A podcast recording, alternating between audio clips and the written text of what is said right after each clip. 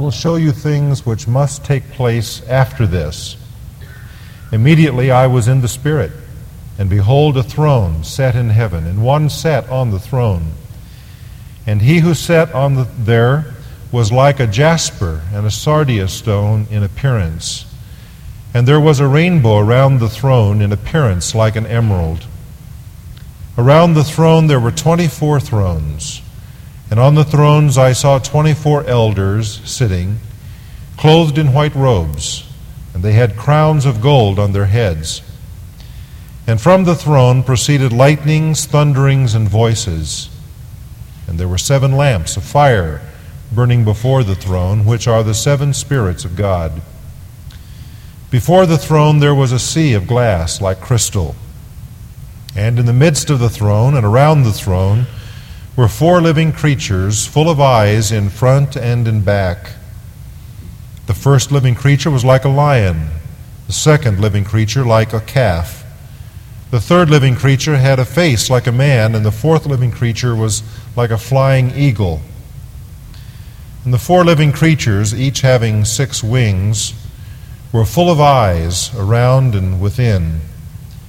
And they do not rest day or night, saying, Holy, holy, holy, Lord God Almighty, who was and is to come. Whenever the living creatures give glory and honor and thanks to him who sits on the throne, who lives forever and ever, the 24 elders fall down before him who sits on the throne and worship him who lives forever and ever, and cast their crowns before the throne, saying, You are worthy, O Lord, to receive glory and honor and power, for you created all things, and by your will they exist and were created.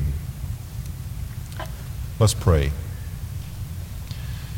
Father, we read these words, nearly holding our breath with the majesty and the awe that they bring to our minds.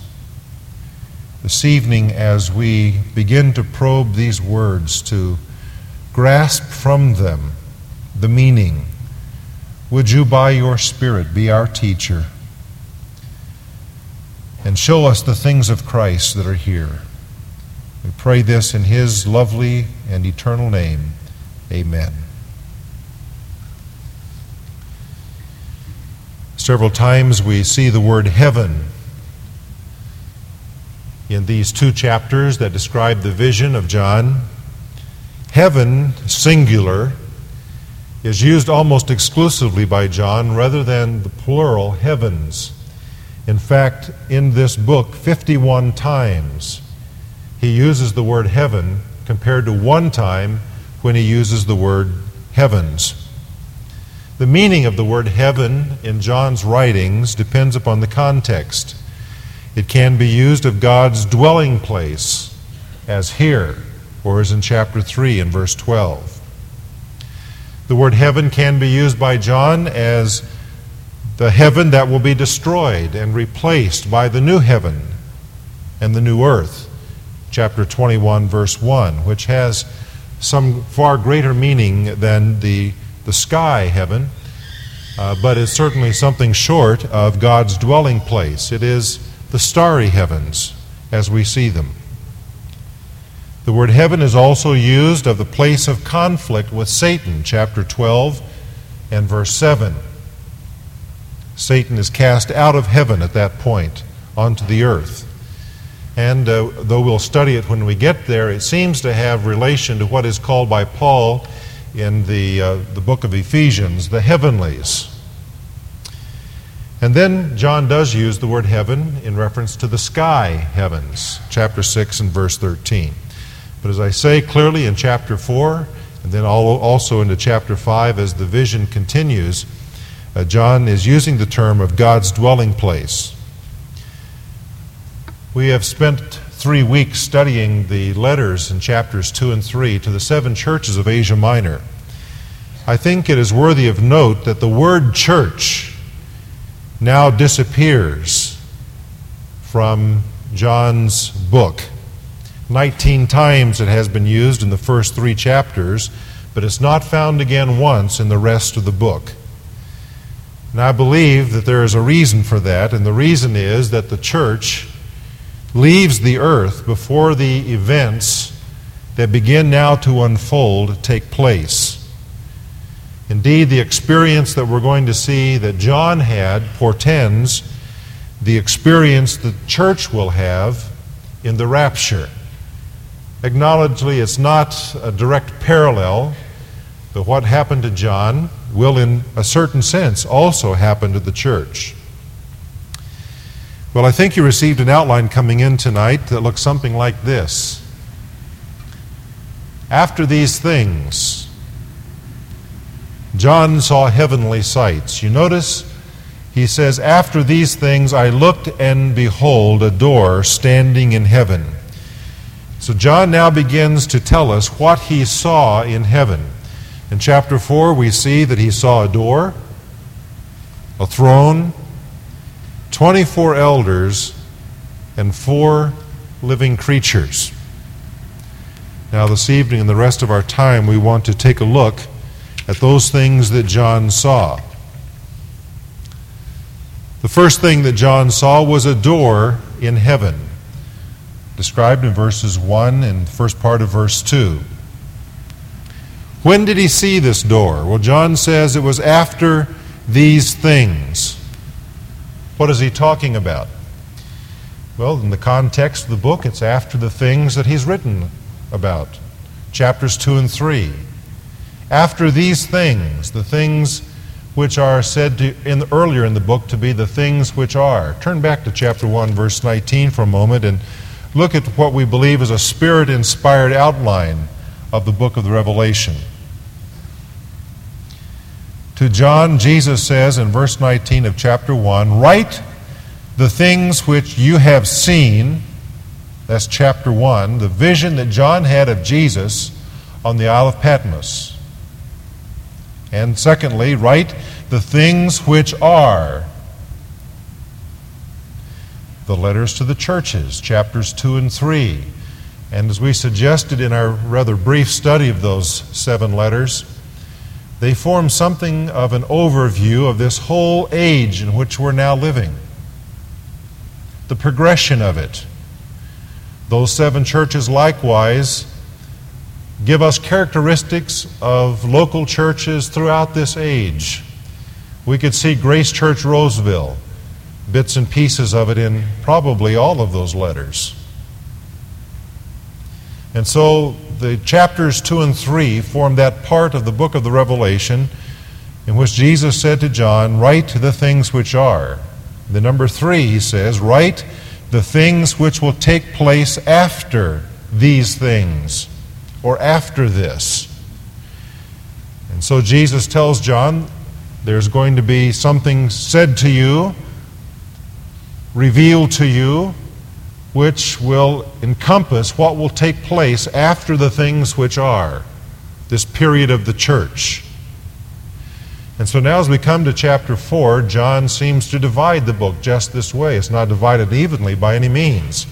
The first section is chapter 1, the second section is chapters 2 and 3, the third section is the rest of the book, beginning with chapter 4. And he says, after these things, the very same phrase that was used by Jesus in chapter 1 and verse 19, after these things I looked, and behold a door open in heaven.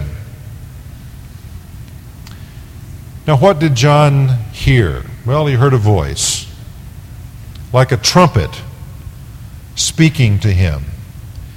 This is the very same voice that he described in chapter 1 and verse 10 with the same language.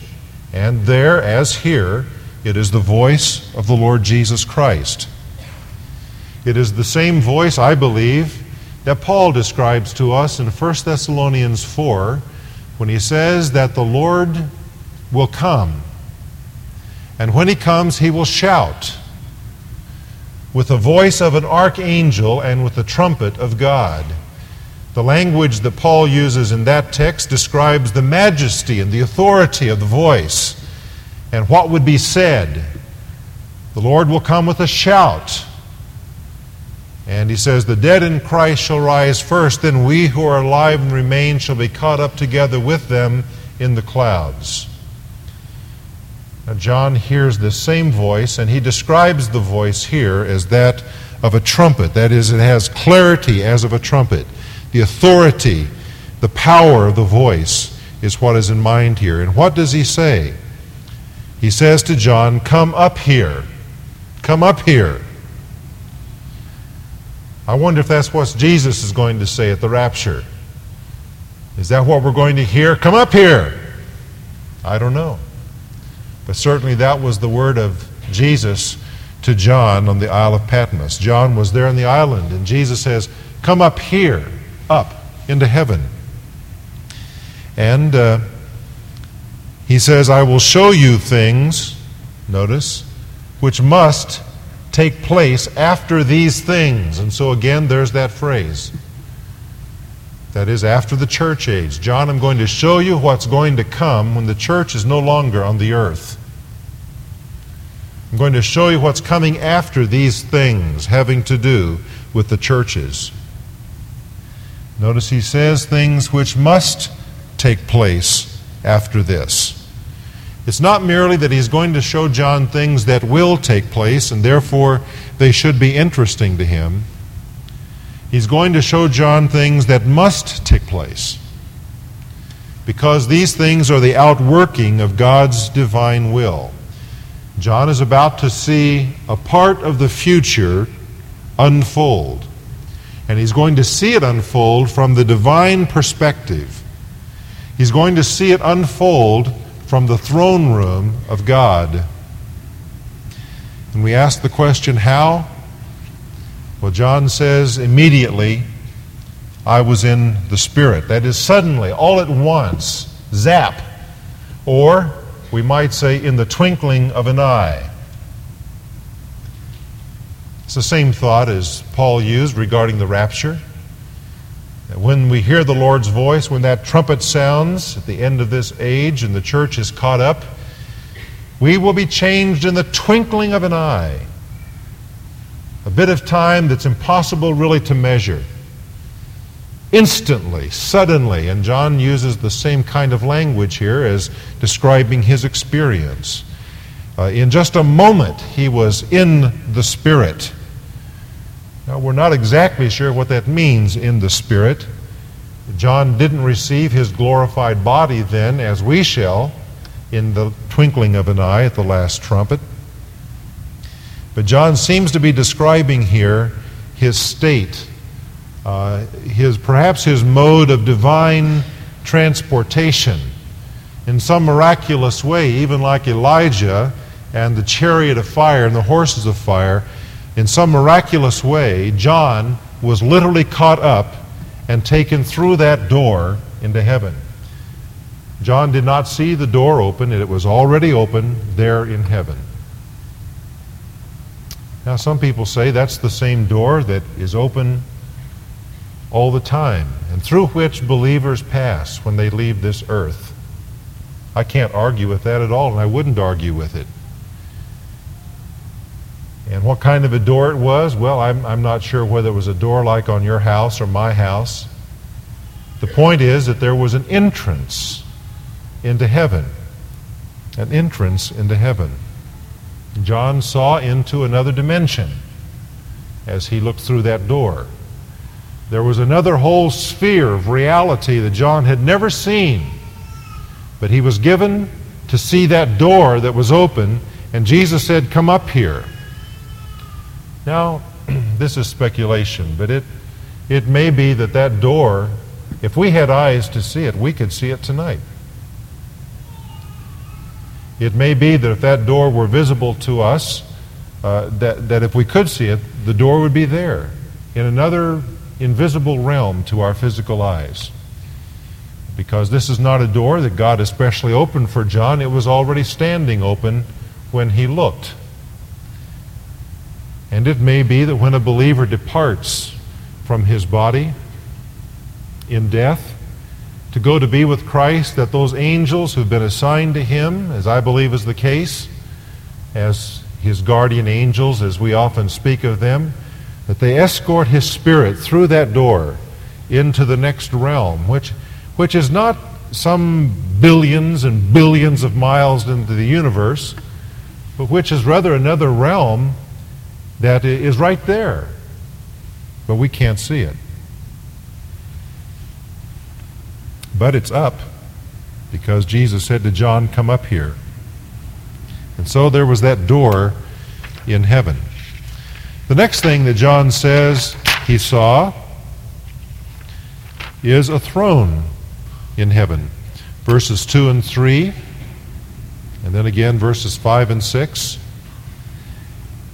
And we ask the question, who does John see on that throne? He says there was one sitting on the throne. By the way, when we think of the throne of God, we need to recognize that it is a throne of universal sovereignty. It has absolutely no limitations whatsoever. God is sovereign over all. He is the Almighty, as we've read. John uses the word throne in the book of Revelation some 47 times. It's only used 15 times in the rest of the New Testament. So you get the idea. He's emphasizing that this book is about God's sovereign control of all things, including human history. The throne of God is the center, the pivot of the whole rest of this book. Now John sees one who is sitting on the throne. He doesn't say particularly that there is a person distinguishable, but there on the throne he sees this brilliance. There is a splendor of color which he describes to us. Now John lacked scientific terminology to give us the exact identification of these things as we might understand them today. But he uses the word jasper to describe the brilliance in part. The best understanding of this seems to be that of a diamond sparkling. Clear as crystal is the way it's described in chapter 21, verse 11. The jasper is said there to be as clear as crystal. And so we think of the clarity, the sparkling quality of a diamond. And it suggests to us the purity and the holiness of the one who is there. And then John uses the term like a sardius stone. Some have suggested this is a carnelian, others a ruby. The point seems to be that it is a fiery red color. The sardius stone, by the way, was named for Sardius, one of the churches that we've studied about, or the city of the church. And red seems to be the color of judgment. And so we have one who is on the throne, and the brilliance that is exuding from his person is that of sparkling diamonds and brilliant red. And symbolically, it means that he is the one who is holy, and he is the one who possesses the power of all judgment. Now, what does John see here around the throne? Well, he sees a rainbow. It's not your kind of rainbow or mine that we're used to. This is a rainbow of solid color. It's said to be emerald in color. And the language at least suggests that instead of a half circle, as we're used to with the rainbow, that what we have here is a complete rainbow. If that is the case, then the circle would represent the eternal life of the one over whom it rests, that one on the throne. It is a green circle representing eternal life. And it may be that that circle, instead of being this way, is this way around the throne.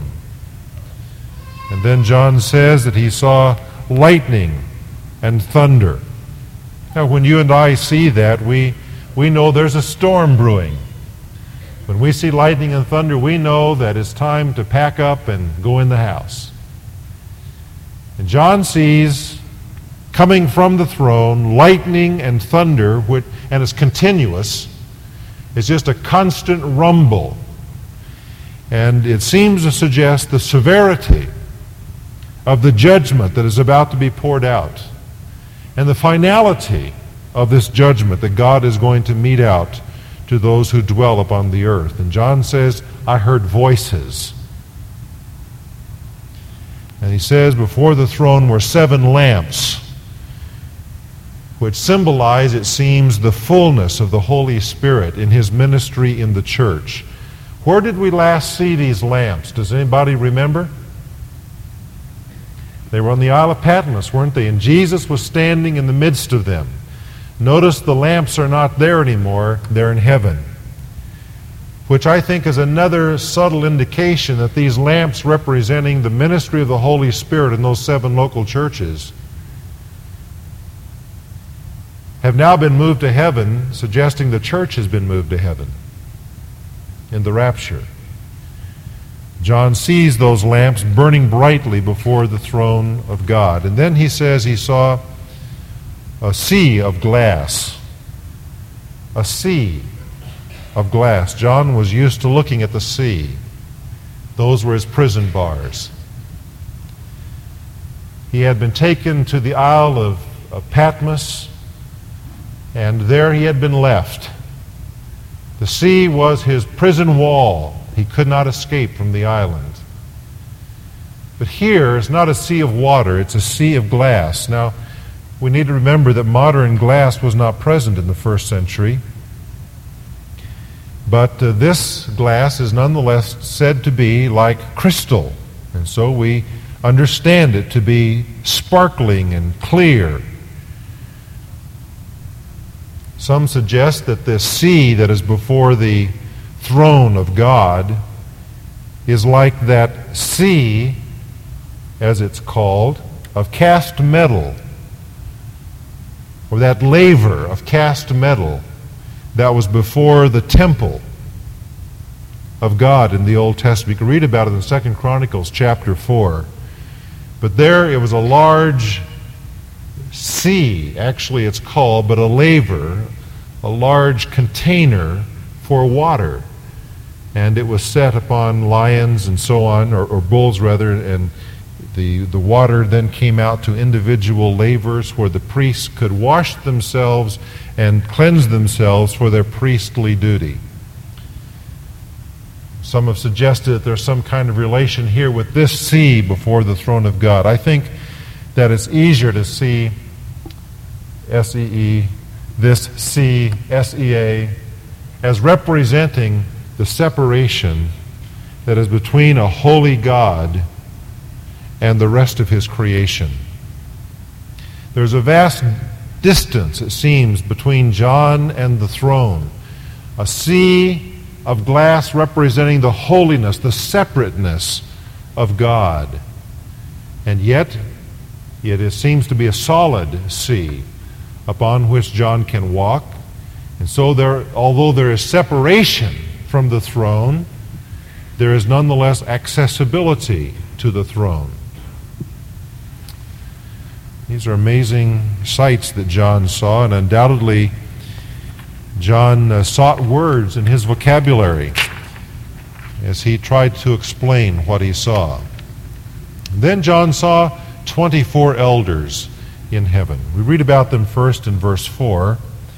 Around the throne were 24 thrones, and on them I saw 24 elders. And then he mentions them again in verses 10 and 11. And of course the question that comes to mind is, who are these 24 elders said to be there? Well, there are actually more than a dozen different explanations by Bible commentators as to the identity of the 24 elders. It is difficult to pin this down, certainly, as to who they represent. But it seems to me that the best understanding of them, and it's not without problems, I acknowledge, but the best understanding them, I think, is that they represent the glorified church. You say, why are there 24? Well, I'm not real sure. But I do know this, that the church is called to be a holy priesthood unto God. We're all priests. And on this earth, we have priestly duty. We're not only a holy priesthood, we are a royal priesthood, says Peter. That is, we are reigning priests. We are royalty. And here you see a suggestion of the same mix. You may recall that in the Old Testament, the priesthood was divided into 24 courses or groups of priests. And there was a leader over each one of these 24 courses of priests. So that when the 24 of them met together, they represented the entire priesthood. It seems to me that what we have here is like that representative group. It's as though the church also is divided into 24 courses of priests. And what John seems to see here symbolically is a representation of the whole priesthood that the church is, this holy and royal priesthood. Now, what does John see the elders doing? Well, he says they're sitting. They're sitting. That means they're enthroned. They're sitting on their thrones. They are reigning with Christ. He sees them clothed in what he describes as white raiment, garments of brilliant white, representing the righteousness of the saints in the Lord Jesus Christ. And he sees these 24 elders at a given point fall down in worship. Verse 10 says, "The 24 elders fall down before him who sits on the throne and worship him who lives forever and ever." And he says, they cast down their throne, their crowns, rather, before the throne. And so we see them in submission to the one who sits on the throne and worshiping him with what is sometimes called the song of creation in verse 11. "You are worthy, O Lord, to receive glory and honor and power, for you created all things." Not only did God create them, but he sustains them. He says, "And by your will they exist and were created." And so there is this song of creation, the song worshiping the Creator who sits upon the throne. Leon Morris in his book writes, "John's readers lived in a world as we do where evil was rampant and apparently all-powerful." Do you ever feel like that evil is more powerful than good? At least that it's growing that way? We hear so much about the evil in our society and the evil in the world, and when you hear about things like happening in Croatia, do you ever have the feeling that evil is winning? Well, we're tempted to think that way. He goes on to write, "Goodness was weak and frustrated and ineffectual, but John's very first vision of heaven shows that these appearances are deceptive. God is holy. The word means primarily separate, that is holy, and this separateness includes complete purity. Our God is good, and he is the Lord God Almighty. Real power is not with evil, but with God who is holy. Nor is this a passing phase. God is he who was and is to come. God's power and eternal being ensure that his holiness will triumph over all evil." We must not allow ourselves to accept the perception that evil wins. Evil may be victorious in a skirmish here or there, and for a period of time, short or long, but in the end, evil doesn't win. God wins. God is holy. God is on the throne. And I believe that that is truly why John was caught up to see this vision. He needed to know, like you and I need to know, that in the end, God is on the throne. God is on the throne. Well, John sees one other sight that he describes to us, which are called the four living creatures. They are described really in some detail in verses 6 to 9. All of our questions aren't answered, to be sure. In fact, what we read about them only stimulates our questions. John says about them, first of all, that they were full of eyes. Did your mother have eyes in the back of her head like mine did? Well, literally, these creatures do. They're all seeing. The eyes seem to speak of their intelligence. Now, they are not God. They are not God. God sits on the throne. These are creatures. He created them. But He created them to see everything. He created them with great intelligence. Each of them is distinct. He says that one of them looked like a lion. Another looked like a calf. Another like a man. And another like an eagle. Let's talk about those things. A lion. What is the meaning of this creature before the throne of God that looks like a lion? Well, a lion represents that which is majestic, that which is strong. It represents the strength and the majesty of God. A calf? A calf is that which serves. It's like an ox. There is endurance that is there. Jesus Christ is the servant as well as the king. A man? Man is the most intelligent of God's creatures. And so in the one who looks like a man, we see intelligence. And we're reminded that Jesus Christ is the Son of Man. And then the eagle which is known for its swiftness.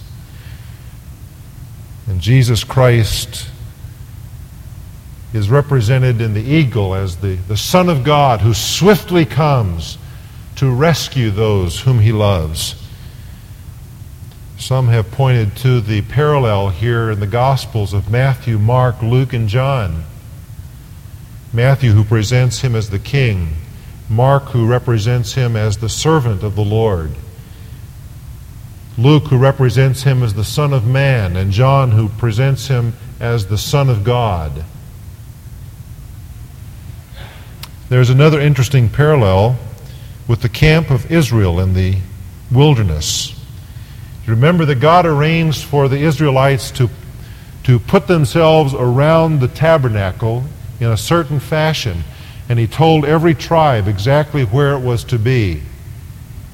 To the east, nearest the tabernacle, was the tribe of Judah. And interestingly, Judah had a banner, as did all of the tribes. And on that banner was the picture of a lion. To the west was the tribe of Ephraim. The banner of Ephraim had on it an ox. To the south was the tribe of Reuben. On its banner, a man, and to the north, the tribe of Dan, on its banner, an eagle. And so again, we see an interesting parallel, for these are four creatures not around an earthly tabernacle, but around the very throne of God. And then it's likewise been pointed out that these four creatures represent the four aspects of all of creation, with whom God has made a covenant in Genesis chapter 9, verse 10. Where God makes His covenant with man, with fowl, with cattle, and with beasts, representing all of creation. And so we see around the throne the four creatures, the four living creatures as they're described, and we see the 24 elders around the throne representing, I believe, the church, the redeemed. And these all fall down before the throne of God, proclaiming His praise in worship. Again, Leon Morris applies some of this in saying, in view of the troubled state of the little church, this is a noteworthy affirmation in the first heavenly vision. God has not abandoned the world, and it is indeed His world, He made all things and made them for his own purpose. John's readers must not think that evil is in control. Evil is real, but the divine purpose still stands. Now the vision goes on, and we shall go on with that in a couple of weeks as we go into chapter 5. But we see in chapter 4 what is called the Song of Redemption. The four living creatures cry out before God, "Holy, holy, holy, Lord God Almighty, who was and is to come." And then we have the Song of Creation, delivered by the 24 elders. I'd like for us to do some singing ourselves tonight. For this reason, what is it that takes place in heaven which we can experience now? What is it? Worship. Worship is the central function in heaven before God, to bring praise and glory and honor to Him who sits on His eternal throne, this glorious, majestic Creator. I'd like for us to sing first a verse of 262. And I'd like for us to sing the second verse of this hymn, "Holy, holy, holy." Would you stand, please, and turn in your hymnal as we sing together the verse, second verse of 262.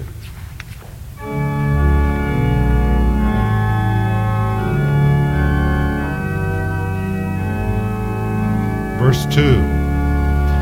Holy, holy, holy, all the saints adore thee, casting down their golden crowns around the glassy sea.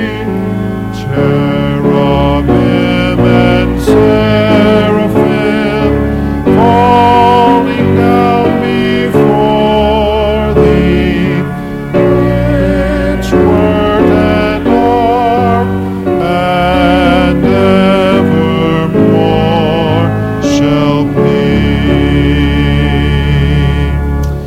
Well, you can see the words are based upon that vision that John had in chapter 4. Let's turn now to hymn 73, more of a chorus than a hymn, one that we're used to singing, "Thou art worthy, O Lord, thou art worthy, for thou hast created all things." Let's sing it together.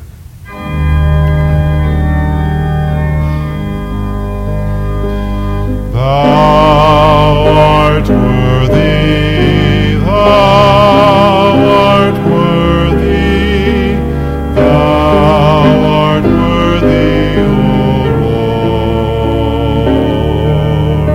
Lord, to receive glory, glory and honor, glory and honor.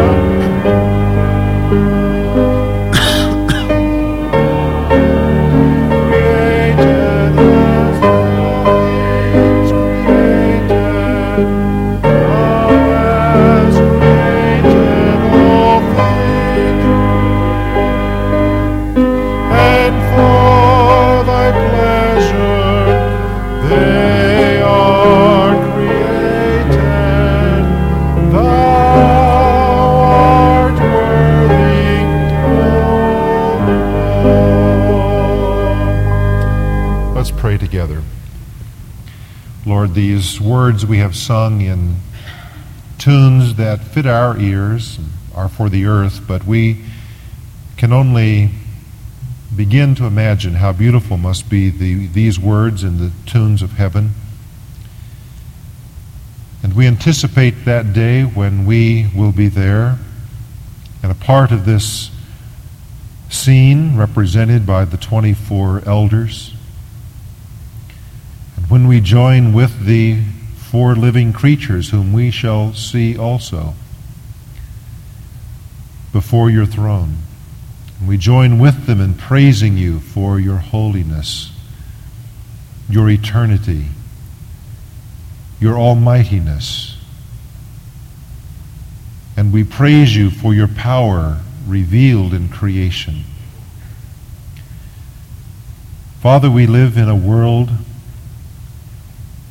that is somewhat like John's was 2,000 years ago. It is under the domination of the usurper, Satan, and this prince of evil, this master of darkness and wickedness, has charted a course for the age. And the unregenerate are following along, mostly ignorant of the one they follow, not realizing the deception in which they've fallen. Thank you for redeeming us from that, for we once walked among them. We too were dead in trespasses and sins, but you, in your great love, wherewith you've loved us, caused us to be raised from that death, and to be exalted and to be seated with Jesus Christ in the heavenly places. We worship you. Remind us as we live, though, in this world, that you are still on the throne. And though evil may win the day, it will not win in the end, because you reign in your holiness. There are some of us who are perplexed about the direction of things in this country, and we hear of things that the new administration is planning. Father, I thank you that behind all of that, you are on the throne and that your purposes are going to be fulfilled. We hear about the difficulty of finding a way for peace in various parts of the world. It is difficult for us to see the suffering of those whom we call innocent. And yet, Father, behind all of that suffering, you are on the throne and your purposes are going to be realized. You do not delight in the evil of man. Indeed, you will one day judge. May we walk as holy people, as priests unto God. May we keep ourselves unspotted from the world. May we be ready to hear the voice of the Lord Jesus to us as it came to John. Come up here. Come, Lord Jesus, we pray. And bring to an end this day of man, and bring in the day of the Lord, and establish your kingdom upon the earth. We pray as you taught us to pray, Lord Jesus. Thy kingdom come. Thy will be done on earth as it is in heaven. Amen. Good night.